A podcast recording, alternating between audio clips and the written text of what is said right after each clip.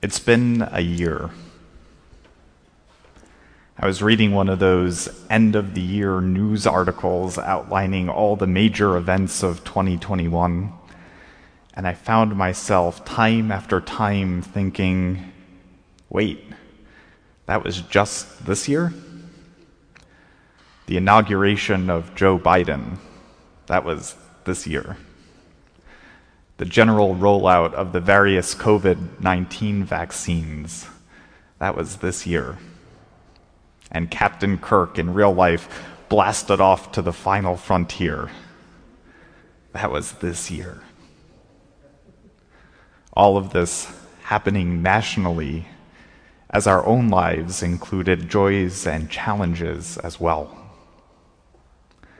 And swirled into this already thick batter of events called 2021 is, of course, the awkward feeling of stop and go we all felt, similar to that of a teenager learning how to drive a manual transmission car, as we attempted to open up society only to have parts of it abruptly shut back down. It's been a year. Meanwhile, back at the manger, I can't help but to think that that was the exact sentiment as well. For it too was just this year when the angel Gabriel came to Mary and said, Greetings, favored one, the Lord is with you. It was just this year that Mary went up to visit her aged relative Elizabeth who is miraculously also with child, a child who leapt for joy upon sensing the special child Mary was bearing. And it was just this year when Caesar Augustus, in the eighth month of Mary's pregnancy, had the bright idea that all the world should be registered. So off they went to Joseph's hometown. And it was just this year that the light of Christ burst forth into this world. For them, it's been a year too. Like Mary and Joseph, like you and like me, we don't end this year with a feeling of resolution. Some of that may have to do with the fact that we have simply given up on making goals and to do lists, not knowing what we'll be able to do or where we'll be able to go from one moment to the next.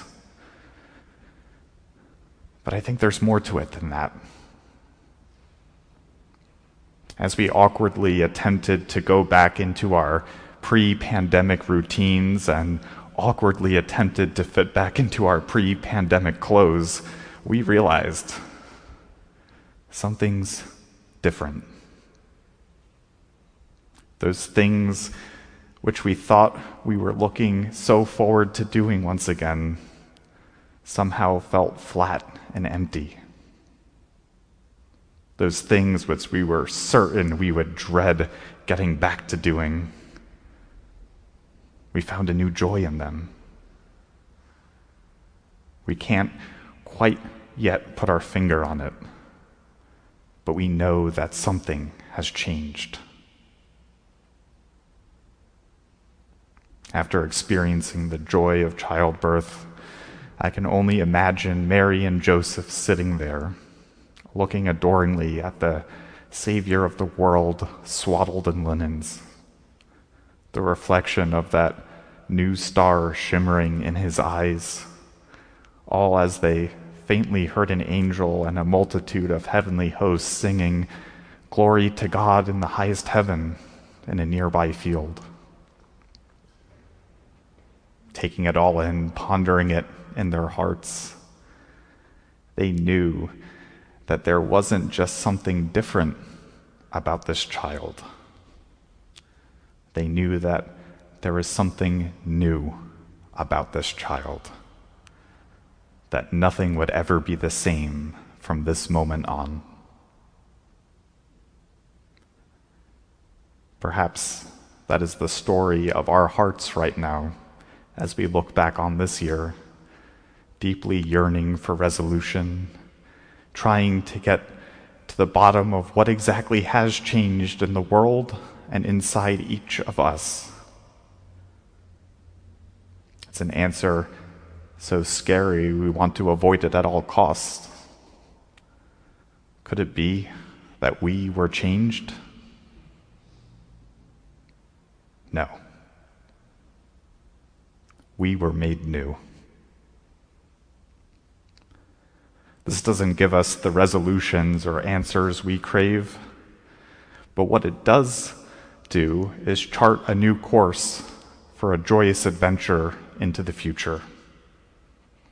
A joyous adventure as we think about how we really want to be using our time to commute or for something more. A joyous adventure as we recognize that our energy is finite and we ponder where we actually and meaningfully want to expend it. A joyous adventure as we rediscover the power of being present and being in community after months of isolation. And like all adventures, there will be bumps in the road, wrong turns, perhaps even fear of taking a turn. But in this joyous adventure into all things new, we need not be afraid because we have the best co pilot in the world the Spirit of Emmanuel, the Spirit of God being with us, the Spirit which can do infinitely more than we could ever ask or imagine the very Spirit which is making all things new. Maybe this sort of adventure is unsettling. My only words of comfort for you are found in the gospel.